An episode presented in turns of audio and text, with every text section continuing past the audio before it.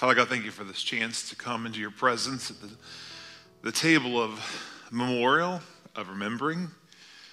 It's a place where we, we remember a lot of things. We remember, well, we remember our failings of the last week. We remember our, our sinfulness, but we also remember your grace and remember the price you paid for us. And remember we're loved and we're cared for. Remember we have a Savior who is living and active, not a Savior who is dead in a grave that we memorialize, but a, a Savior who is alive and well, and we worship. Father, we love you. We praise you. We thank you for this chance to come to this table and to remember the body and the blood of Christ Jesus. And remember that that body and that blood are still available to us even today. Thank you. In Jesus' name we pray.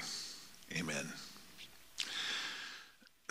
Where do you like to put broken things uh, in your life? Sometimes things break and we say, I'm going to discard that right away. It goes in the trash can and we get rid of it. But a lot of times, I suspect you have things that you break and you think, oh, I'll repair that. I'll get back to that. That can be fixed. And so, where do you put those things? The things you think that you might get to someday to fix, but you just haven't fixed them yet, right? So, so I, I don't know if you have a place like that. So in my garage, I have, I have uh, one of Dreama's uh, relatives' rocking chair that uh, one time in the middle of the night, rocking Atticus, some really large guy cracked it. You know, I don't know what was happening with that. But uh, anyway, I've put that up there. That can be repaired. It needs to be fixed. It's an heirloom, right? So it hangs on the side of my garage up high. It's a reminder, but I always hope my wife looks past it most of the time, right? And I think she does. I'm not sure she knows it's broken yet. Today she'll find out. Anyway, those things. Where do you put things that are broken and discarded? You know, we a lot of times push things like that off to the margins.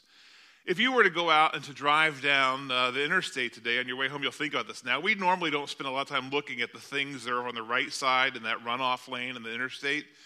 But what's over there? Broken tires, broken glass, uh, sometimes parts of cars, broken fenders. You see a lot of broken things that have gotten pushed out of the main road where we all need to be and pushed to the side. It's just what happens with broken things. They're discarded, they're pushed to the edge.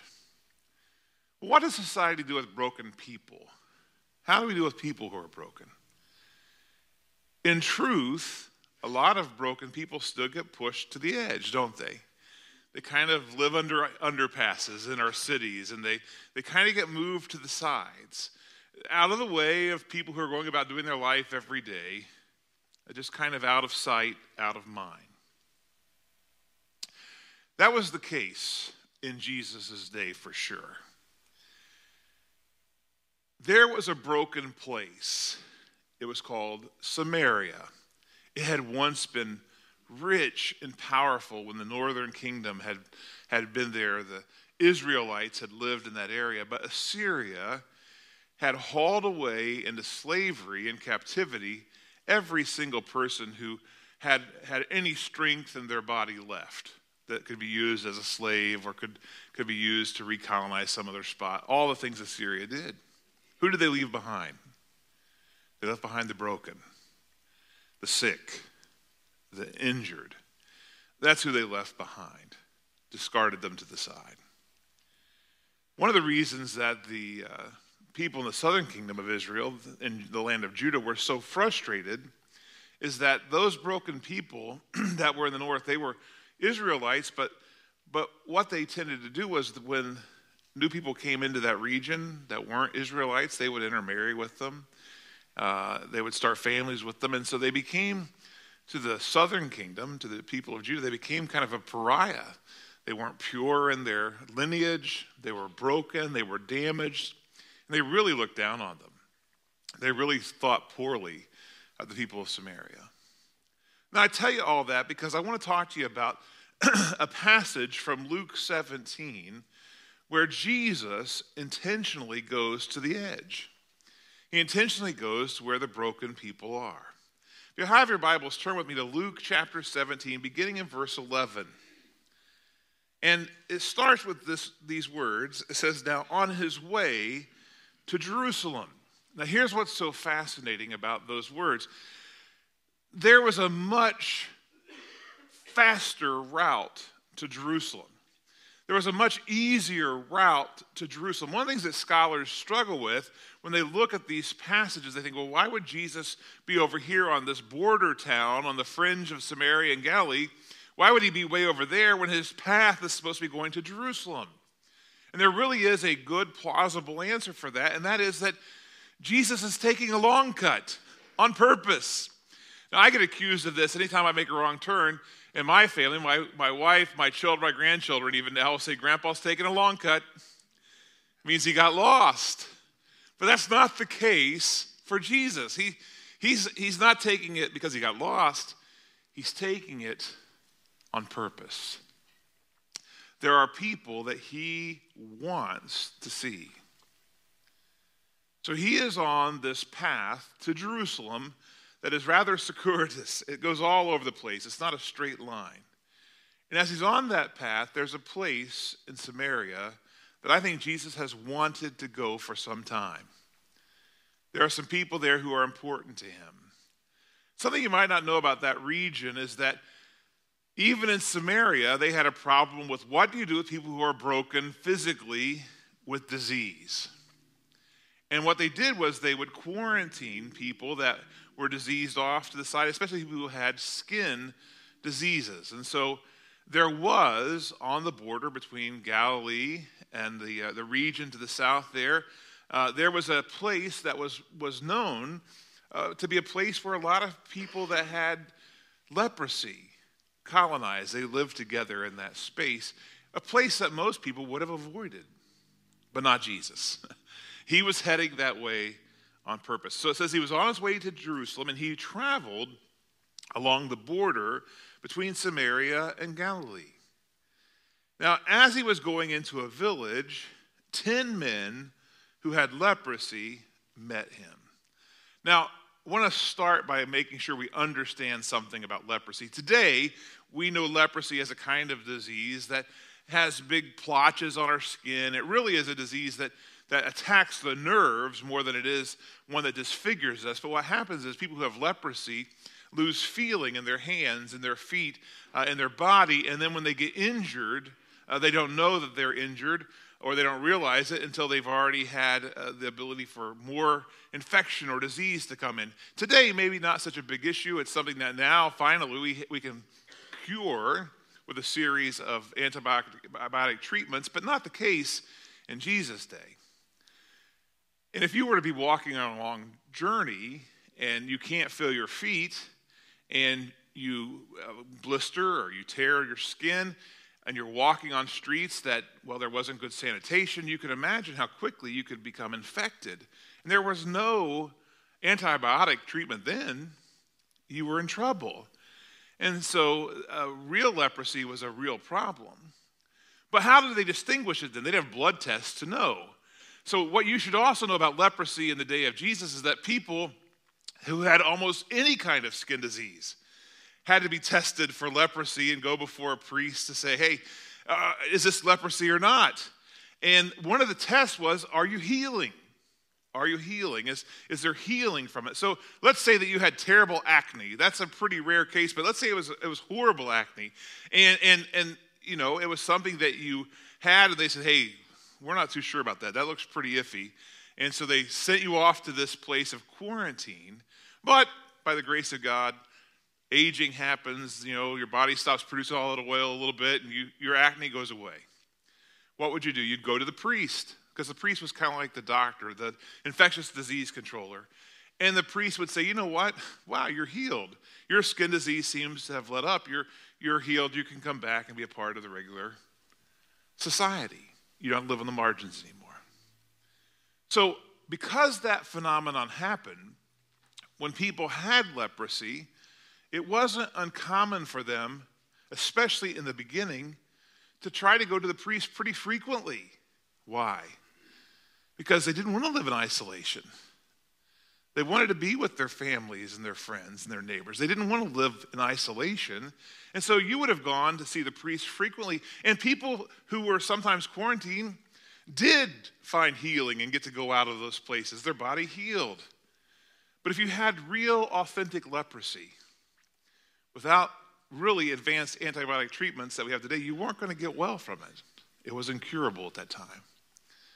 And so you would have gone to the priest the first time hoping for good news, and the priest say, Well, yeah, I see that spot doesn't look as bad, but there's other spots. I'm sorry, you, you have to go back to the leper colony.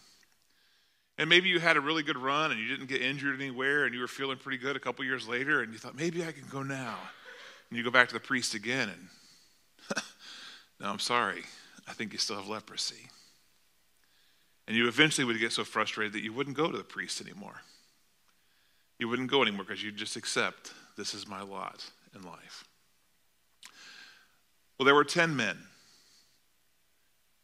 who were lepers.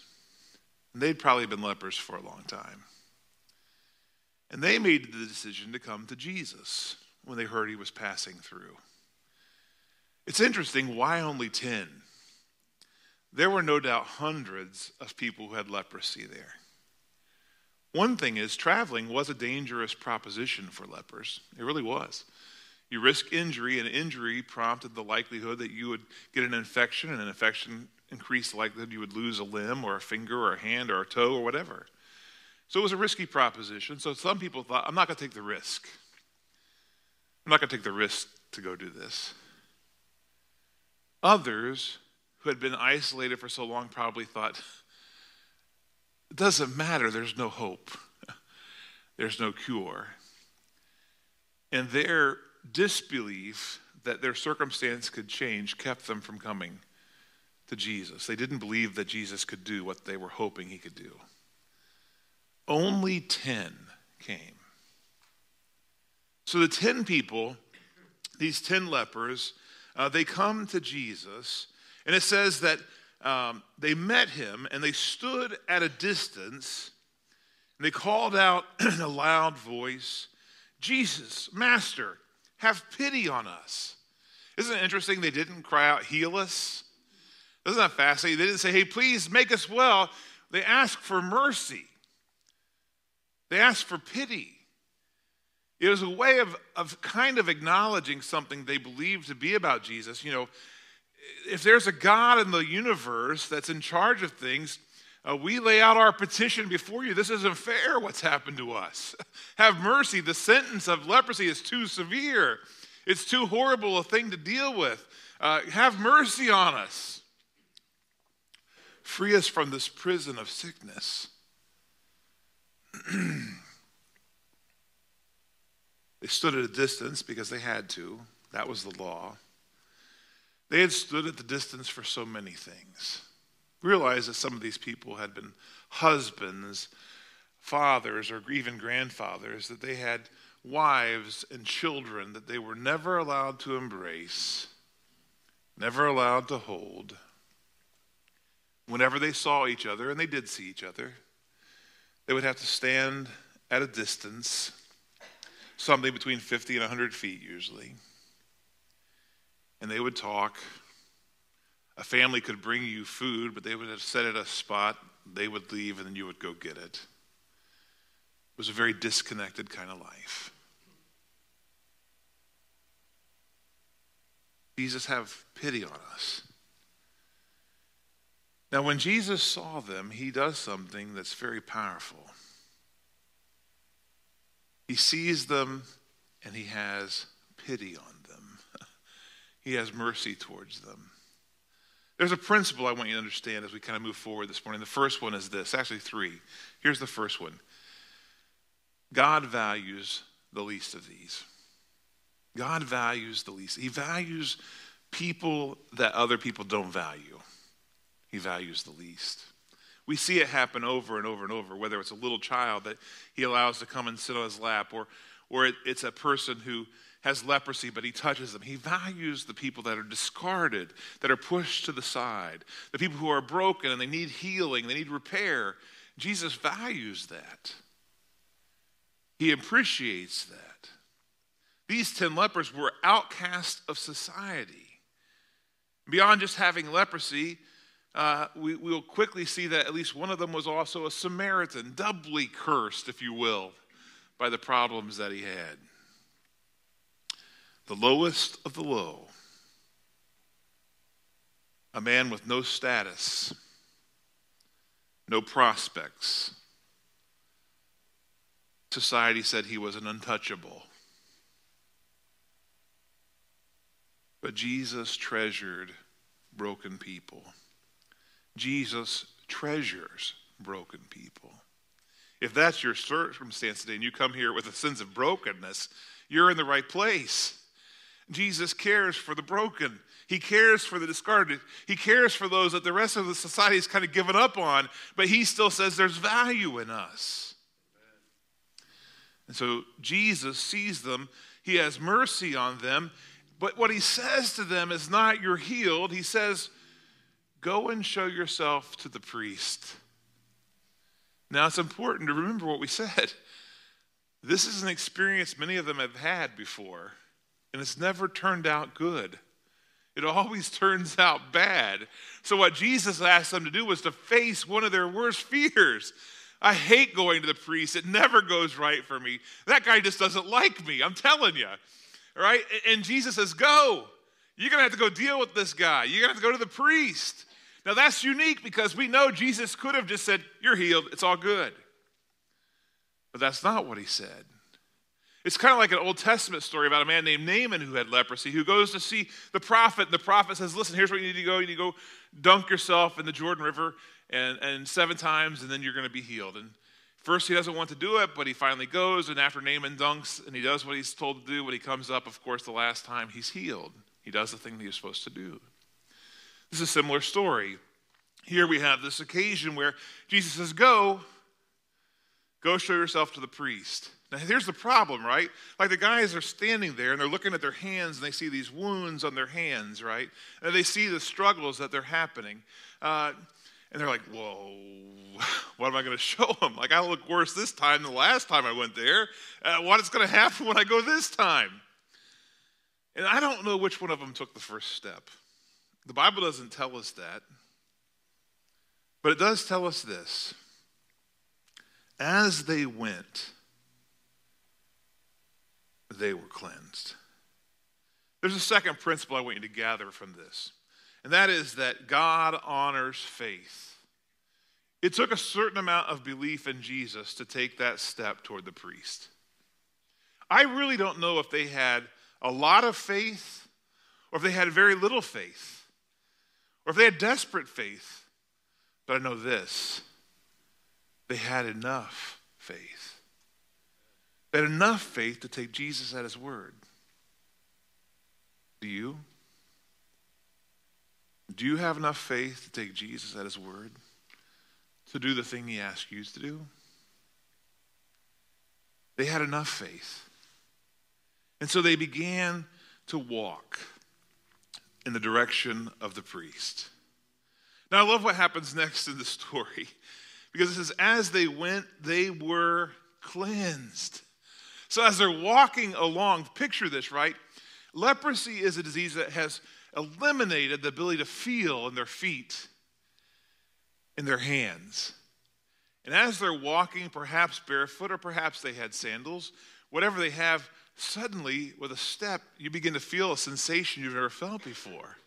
Maybe it's the warmth of the soil, or it's the, a pebble that you stepped on you never felt before. They begin to have sensation in their feet that they have not had since they were healthy. And for some, maybe since they were children. Every step, their body is coming alive. Every step, things are beginning to heal and to change. They can suddenly feel the heat and the warmth of the sun. They can feel the gentle breeze on their face. And they recognize I'm changing. As they went, they were being healed. It was a powerful moment. All of a sudden, one of them has this kind of epiphany one of them, verse 15 says, when he saw he was healed, he came back praising God in a loud voice. And he threw himself at Jesus' feet and he thanked him. I mean, he's overwhelmed with joy. He has just gotten a second chance at life. I mean, if he was a married man, he's going to go back to his wife and his kids. Whatever his circumstance was, he's back. He's back. And he is overwhelmed. He can't help but thank Jesus. He throws himself at the very feet of Jesus. He wraps his arms around him, saying, Thank you. Now, Jesus, seeing the man, has a really interesting response. He said, Were not all ten cleansed?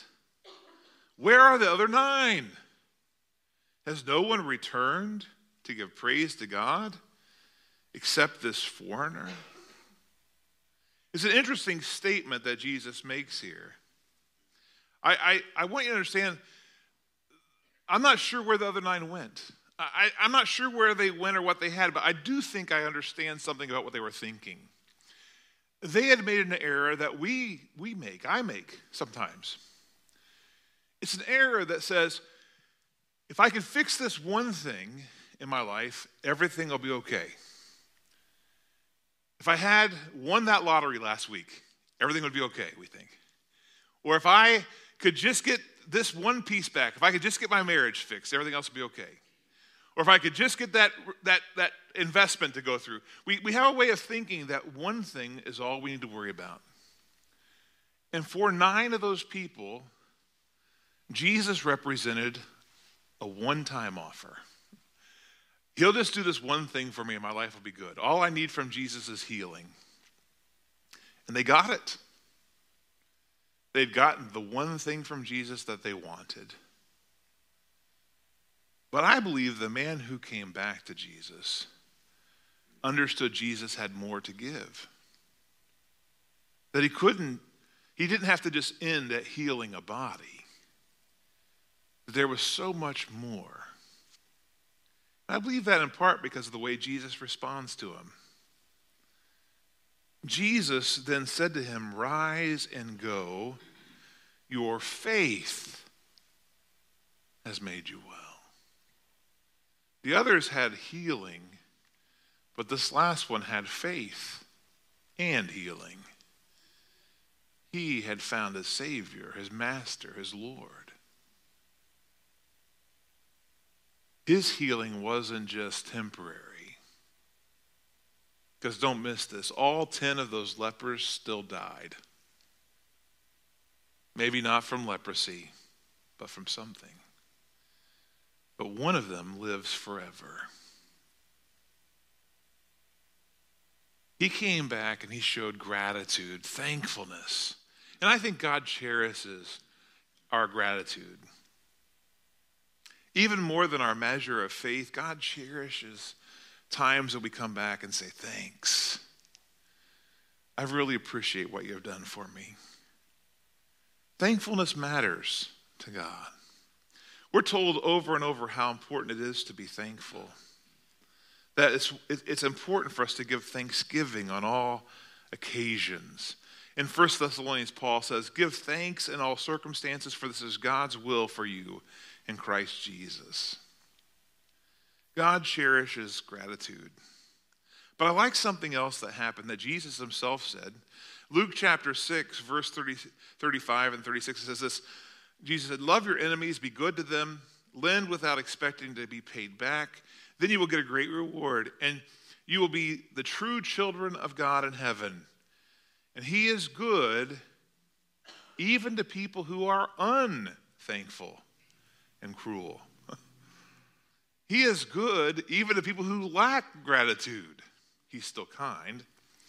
He was kind to the other nine. He was. He still healed them.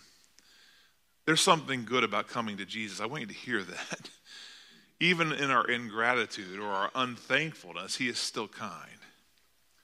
But in our thankfulness, God does great things.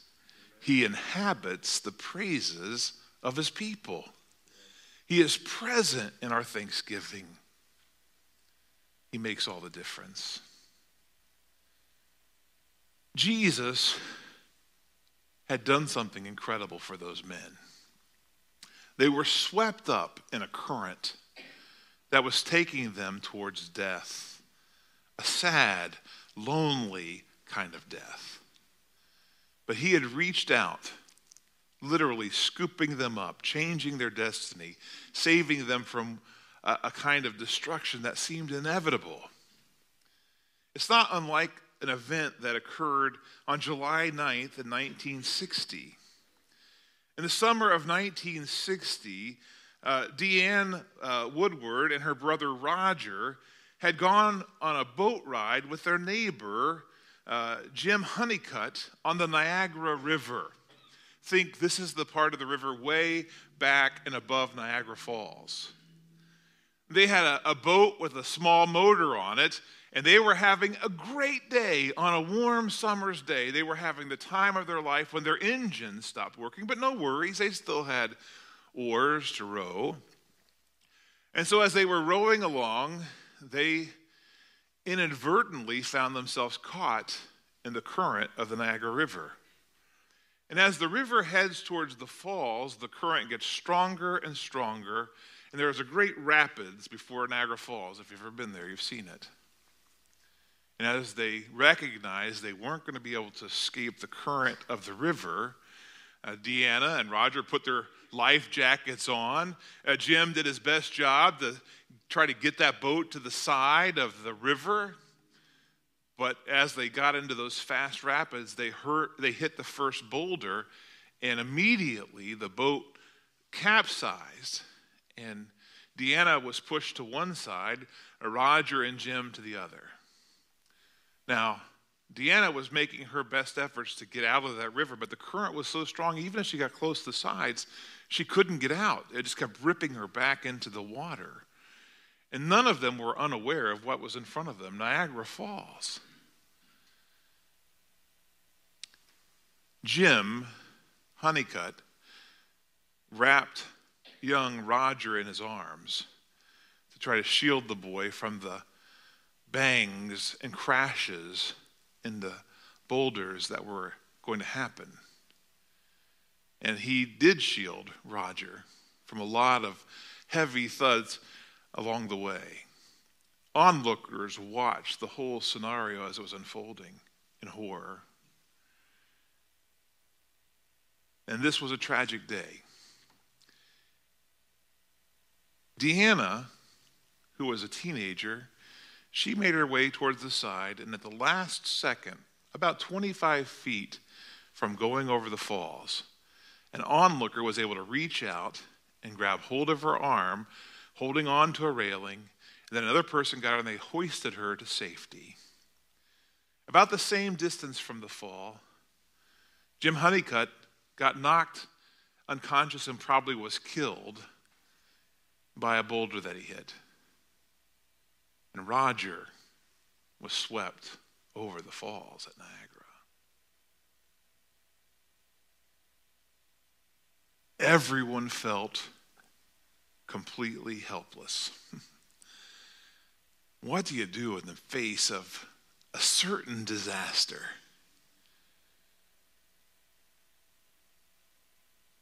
Don't miss this.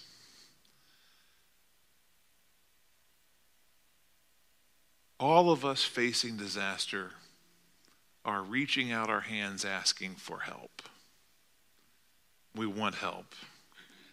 For some, we haven't had to face that moment yet, and for others, you have. And you know what I'm talking about. What do you do when you're facing certain disaster? You cry out those words, Oh Lord, help me! God, save me! How incredible for Deanna that there were two people there who were able to reach out their hands, grab her, and pull her to safety. Christian brothers and sisters, I want you to understand something about the world we live in. Uh, there are a lot of people who are being swept towards the abyss at this very moment. Some of them are in your family, some of them are your friends, some of them are your neighbors, some of them are your coworkers, and they are caught in a current that will end in a, in a destruction at the abyss. And they may not even realize the danger that they're in yet, but just like that boat that started not in much danger, they will find their way into perilous danger And friends, we have the opportunity to join Christ in the work of reaching out our hand to grab hold of them, to pull them to safety by introducing them to Jesus. Roger Woodward was swept over the falls. What do you do at that moment where there's no physical person left to help? Roger Woodward described his ride over the falls these way, this way. He said, I didn't really feel anything. And then all of a sudden, it was like a great big hand caught me. And then I was let go into the water. And the maid of the mist pulled up and hoisted little seven year old Roger Woodward to safety. He would go forward from there asking this question why me? Why me? What was, what was so important that I was spared certain death over the falls? And he really struggled with it for 20 years. In researching this sermon, I, I wanted to know what happened to the boy who went over Niagara Falls and lived. I wanted to know what happened to him. And, and so I started to look into his story. And, and, and in 2010, he did an interview with a magazine in Arizona, and it was fascinating what he said at the conclusion. He said, I spent 20 years trying to figure out the answer to this question why? Why? What had happened that day? Why was I allowed to live? What was so important? Why, why me and, and not Jim Honeycutt, who had given his life to protect me? Why was I the survivor? And then one day he said, I understood. God saved me on July 9th, 1960, because he knew that at the age of 27, I would know Jesus Christ as my Lord and my Savior. He saved me so that I could be saved by Jesus. And friends, I want you to hear this. He still saves today. Even when all other hands have failed us, his arm is mighty to save. If you feel desperate, you feel overwhelmed, helpless, there is still one who can help. And he is reaching out for you.